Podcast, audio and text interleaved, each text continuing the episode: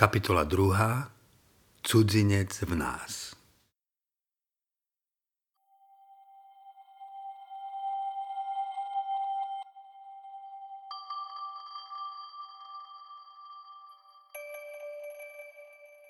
Blaise Pascal. Podstatou falošnej lásky v človeku je milovať a vážiť si len seba. Ale čo tým dokáže? Nemôže zabrániť, aby predmet, ktorý miluje, nebol samá chyba a bieda. Chce byť veľký a vidí, že je malý. Chce byť šťastný a vidí, že je nešťastný. Chce byť dokonalý a vidí, že je samá nedokonalosť. Chce, aby si ho ľudia vážili a milovali, no vidí, že jeho nedokonalosť vyvoláva len pohrdanie a odpor.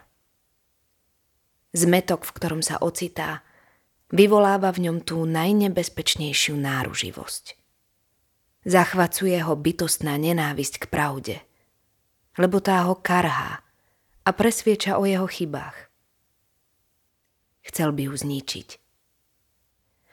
Keďže to nedokáže, ničí ju vo svojom vedomí a snaží sa ju odstrániť z vedomia iných. Usiluje sa zakryť svoje chyby pred inými i pred sebou. Neviem, kto ma poslal na svet. Neviem, čo je svet. Neviem, čo som. Žijem v strašnej nevedomosti všetkých vecí. Neviem, čo je moje telo, moje zmysly, moja duša.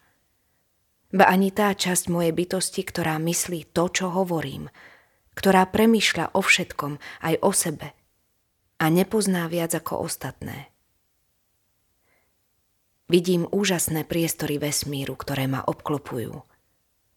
A som prikovaný v jednom kúte tejto nesmiernej rozlohy, no neviem, prečo som postavený na toto a nie na iné miesto. Neviem ani to, prečo táto krátka chvíľa, ktorá mi je daná pre život, je mi určená práve na tomto a nie na inom bode celej večnosti, ktorá ma predchádzala, a celej večnosti, ktorá príde po mne. Vidím len nekonečnosti na oboch stranách, ktoré ma uzavierajú, ako atom, ako tieň, ktorý trvá len chvíľu bez návratu. Viem iba toľko, že musím umrieť. Ale čo najmenej poznám, je smrť, ktorej neuniknem. F. N. Dostojevský. Ja som sám. Oni sú všetci. V predchádzajúcej kapitole sme sa snažili pochopiť seba ako obraz Boha. Trojediný Boh stvoril na svoj obraz dvojjediného človeka. V dieťati sa Božia výzva, aby sa muž a žena stali jedným telom, naplňa doslova. Každý človek vznikol z vajíčka a spermie. Nemáme v sebe inú hmotu. Iba niekoľko buniek z otca a niekoľko buniek z matky. Nikto nemá dvoch otcov a jednu matku, alebo jedného otca a dve matky. Toto je fakt manželstva. Ostatné je iba zodpovednosť muža a ženy za ten fakt. Na ceste k zjednoteniu narážame na prekážky, podkýname sa a padáme. Odkiaľ sa v nás tie prekážky berú? Na označenie túžby človeka po zmysle a naplnení života sme použili symbol domova. Na označenie všetkého toho, čo nám v dosiahnutí zmyslu a naplnenia života bráni, použijeme symbol cudzinca. Cudzinec. Tieň rozkladu, izolácie, ktorý padá na všetky naše vzťahy.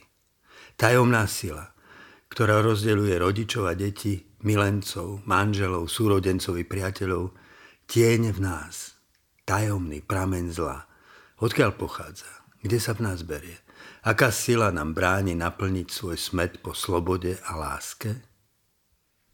Aké odsudzenie, rozdelenie, rozpad vzťahu, osamotenie či nepochopenie som zažil vo svojej rodine, v domove, do ktorého som sa narodil?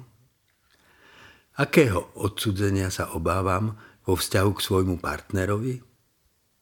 Väčšina vzťahov, ktoré začínali zamilovanosťou, končia v odcudzení. Čo by mohlo rozdeliť nás? Kde sa v nás berie etické zlo? Aké sily v nás spôsobujú rozpad vzťahov a vzájomné odcudzenie? Biblická perspektíva. Čítanie z tretej kapitoly knihy Genesis. Had bol listivejší ako všetky polné zvieratá, ktoré Hospodin Boh učinil. Ten povedal žene: Či naozaj riekol Boh, nesmiete jesť zo žiadneho rajského stromu? Žena odpovedala hadovi: Z ovocia rajských stromov smieme jesť, ale o ovoci stromu, ktorý je v strede raja, riekol Boh: Nejedzte z neho. Ani sa ho nedotknite, aby ste nezomreli. Had však povedal žene: Vôbec nezomriete. Ale Boh vie, že v ten deň, keď budete z neho jesť, otvoria sa vám oči a budete ako Boh. Budete vedieť, čo je dobro a čo zlo. Keď žena videla, že by bolo dobré jesť zo stromu, že je pre oči zvodný a lákavý na zmúdrenie, vzala z jeho ovocia a jedla. Potom dala aj svojmu mužovi, ktorý bol s ňou. Aj on jedol. Vtedy sa obom otvorili oči a spoznali, že sú nahí. Pospínali si teda figové lístie a urobili si zástery. Keď začuli kroky Hospodina Boha, chodiaceho za podvečerného vánku po záhrade, skryl sa Adam a jeho žena pred Hospodinom Bohom medzi stromy záhrady. Hospodin Boh však zavolal na Adama a riekol: Kde si? Čo symbolizuje strom a jeho ovocie? Koho symbolizuje had a jeho hlas? Čo spoznali Adam a Eva, keď ochutnali ovocie poznania? Aká túžba spôsobila, že človek siahol po zakázanom ovoci? Kde začal odklon ľudskej vôle od vôle Boha? Príbeh pokračuje. Človek bol rozdelený na muža a ženu, aby svoj život naplnil v láske. Príbeh sa odohráva v záhrade. V strede záhrady je strom. Strom, ktorého ovocie malo byť človeku neprístupné. Čo symbolizuje ten strom? Čo symbolizuje Boží imperatív? Nejedzte z neho. Strom. Všetky stromy raja boli človeku prístupné. Muž a žena mohli ochutnávať všetky chute života okrem jedinej. Nemali poznať zlo. Človek bol na začiatku celkom vnorený v dobrote bytia. Nepoznal zlo, nevstúpilo mu do mysle, ani do predstavivosti. Nedotklo sa ešte ani jeho túžby. Ľudská vôľa bola celkom zjednotená s vôľou Boha. A predsa tam zlo bolo od počiatku, prítomné, ako možnosť, čakajúca na naplnenie. Prečo Boh v raji ponechal strom, ktorý ohrozoval jeho pohodu? Zasadil ho do ľudského priestoru, aby človek žil a rástol v jeho tieni? Prečo je priestor nášho života plný pokušení k zlu? Obrazom zakázaného stromu nás Biblia odkazuje k tajomstvu ľudskej slobody. Zakázaný strom je obrazom tajomnej skutočnosti, že Boh nás stvoril slobodných. Slobodný duch Boha tvorí slobodného ducha v človeku. Ak je Boh všemohúci, nech stvorí kameň, ktorý neudvihne, hovoria vtipní skeptici. Nuž, Biblia vykresľuje práve takéhoto Boha. Boh si v človeku naozaj stvoril kameň, ktorý neudvihne. Zriekol sa časti svojej všemohúcnosti, aby uvoľnil priestor ľudskej slobode. V raji ponechal priestor, v ktorom jeho vôľa neplatila. Bola vydaná do rúk slobodnej vôle človeka. Boh svoj raj nezamyká, bránu necháva otvorenú. Bez toho stromu by Božia záhrada nebola už rajom. Raj vzniká iba tam, kde má naše bytie možnosť dospieť k láske a tak naplniť zmysel seba samého, v odovzdaní sa a v prijatí. A láska môže vzniknúť iba v priestore slobody. Bez možnosti povedať Bohu nie, by človek nemohol povedať ani áno a nemohol by sa v slobodnej láske stať obrazom Boha. Túžba.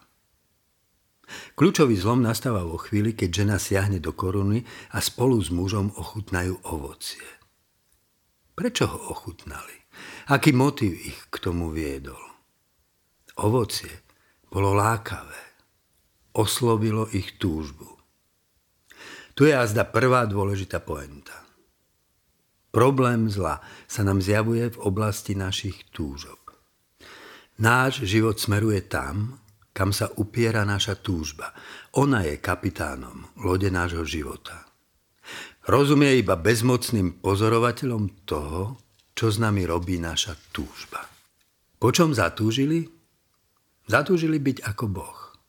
Prečo potom zatúžili? Oni už predsa boli ako Boh. Boli ako Boh v Bohu. Boh bol nekonečným prostredím, v ktorom sa utváralo ich poznanie aj láska. Zatúžili byť Bohom bez Boha. Zatúžili byť tu namiesto Boha. Keby existoval Boh, ako by som sa mohol zmieriť s tým, že ja nie som Bohom, napísal Nietzsche. Od obrazu Boha som tu slobodne pre teba v láske. A v tom je zmysel môjho života. Sa človek posunul k jeho porušeniu. Som tu sám zo seba, sám pre seba, cez seba a kvôli sebe.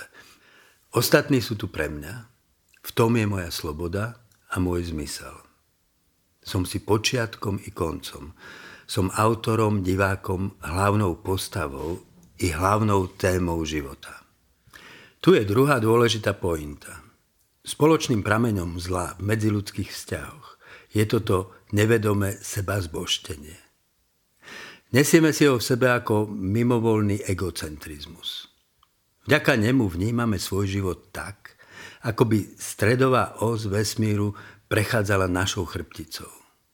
Veci i ľudí máme sklon hodnotiť podľa toho, aký majú vzťah k nám. Sú o to dôležitejší, o čo bližšie sú k našim záujmom a cieľom. To objasňuje i typické konflikty medzi manželmi. Napríklad spor o to, ako sa má vytlačať zubná pasta. Taká banalita. Ak sa však na vec pozrieme z perspektívy dvoch egocentrických bytostí, uvidíme, že sa tu deje závažná kolízia. Zrazili sa tu dokopy dva odlišné vesmíry. V každom z tých vesmírov platia iné zákony. V každom sa napríklad zubná pasta vytláča iným spôsobom. Egocentrizmus je prejavom toho, že sme svoju túžbu od Boha obrátili sami k sebe. Stali sme sa stredobodom svojho záujmu. Namiesto toho, aby sme hlad po dokonalom naplnení cítili v dokonalom Bohu, obraciame túžbu do seba. Hľadáme v sebe dobro, ktorým by sme sa naplnili. Keďže sme stvorení z ničoho, nenachádzame v sebe nič. Naša túžba sa obracia od nás k iným ľuďom a veciam, aby sme naplnili svoju prázdnotu. Tento všade prítomný egocentrizmus sa v bežnom živote prejavuje buď ako pýcha, chcem byť viac ako ty, alebo ako egoizmus. Chcem mať viac ako ty. Oba nevyhnutne spôsobujú odumieranie lásky. Nahota. Muž a žena zatúžili po prísľube nového poznania. Príbeh stvorenia je v niektorých momentoch výslovne komický. Človek prekročí hranice, siahne na to, čoho sa mal odriekať. Dostaví sa vytúžený výsledok. Čo to vlastne poznali? Poznali, že sú nahí. Jediné poznanie, ktorého sa im dostalo za hranicami raja, je skľučujúce poznanie hanby z vlastnej nahoty? Tá nahota je výrečná. Poníženie z obnaženia k nám prichádza v období dospievania v podobe archetypálnych snov. Mučivé sny, v ktorých je naša nahota vystavená očiam davu. O čom vypovedajú tieto obrazy? Človek nedokáže celkom prijať svoju animálnosť. Kým bol dôverne pohrúžený v Bohu, bol jednotný. Neexistovalo preň žiadne vo vnútri ani žiadne von. Keď sa človek stratil Bohu, stratil sa aj sám sebe. Rozpadol sa na toho, kým je vo vnútri a na toho, kým je vonku. Na zviera a myseľ, ducha a telo. A tak si to v sebe nesieme.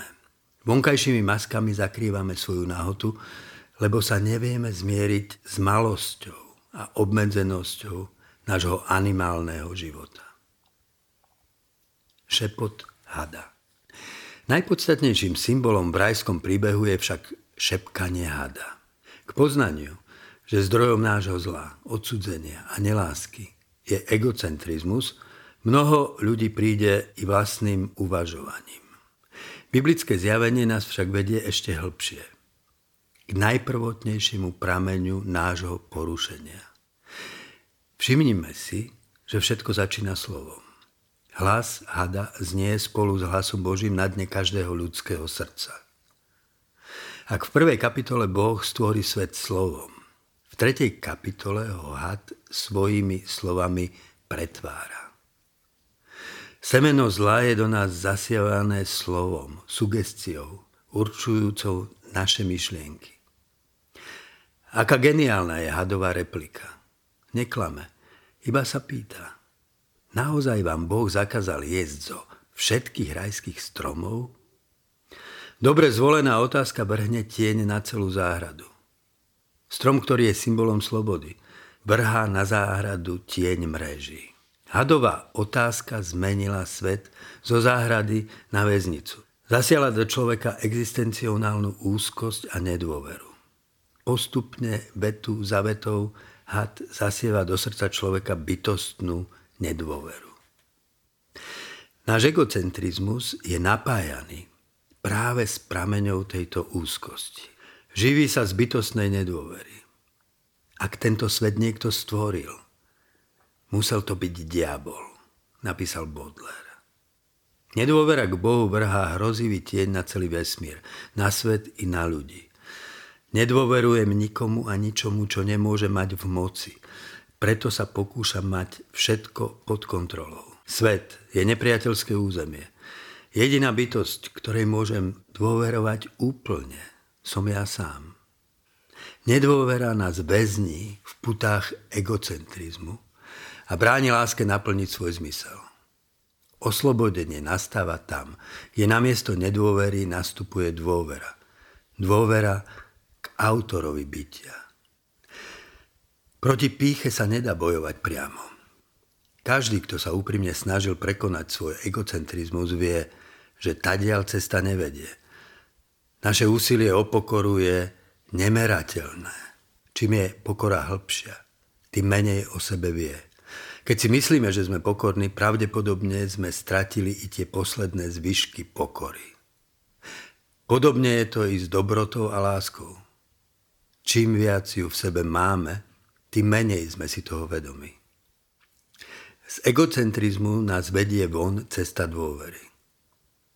Môžeme po nej ísť iba vtedy, ak svoju nedôveru voči tomu, kto tvorí život, vymeníme za dôveru, ak prekonáme strach a vykročíme zo svojej ulity k iným bytostiam, do veľkého neznámeho sveta, ktorého jediným stredom je láska.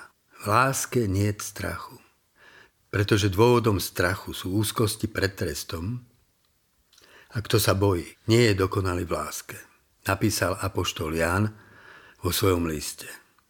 My milujeme jeho, lebo on prvý miloval nás. Tým, ktorí milujú Boha, všetky veci pomáhajú k dobrému, napísal apoštol Pavol. Vyjadril tým základný obsah dôvery, ktorá nás zachraňuje. Dôvery, že všetky stavy života, víťazstvo i prehra, bolesť i radosť, extáza i agónia, život i smrť nás postupne utvárajú ku konečnému dobru, ktoré s nami a pre nás vo večnosti zamýšľa Boh. Na ceste k láske budeme musieť bojovať so silami zla. V nás i medzi nami. Jediná sila, ktorá má moc problém zla riešiť už pri pramení, je viera. Dôvera v to, že som milovaný Božou láskou. Tá dôvera sa rodí tam, kde pramení náš existenciálny strach. Tvárou v tvár vlastnej smrti. Tu sa v nás totiž neprestajne rodí onen cudzinec. Vedomie smrti vrhá vysmešný tieň na všetko, čo nám dáva zmysel. Vysmieva sa nášmu poznaniu, našej slobode i nášmu úsiliu o dobro a lásku. Kým vo viere v Božiu milosť neprekročíme hranice smrti a nevkročíme do darovanej večnosti, zostávame bezmocne uväznení v márnosti nášho umierania. Zachraňujúci dar milosti nám Kristus ponúka slovami prisľúbenia. Kto verí vo mne, aj keby zomrel, bude žiť. Čím viac sa odvážime uveriť v to, že sme milovaní večnou láskou, tým viac budeme slobodní od seba. A tým viac sa dokážeme dať jeden druhému slobodne, bez strachu a v láske.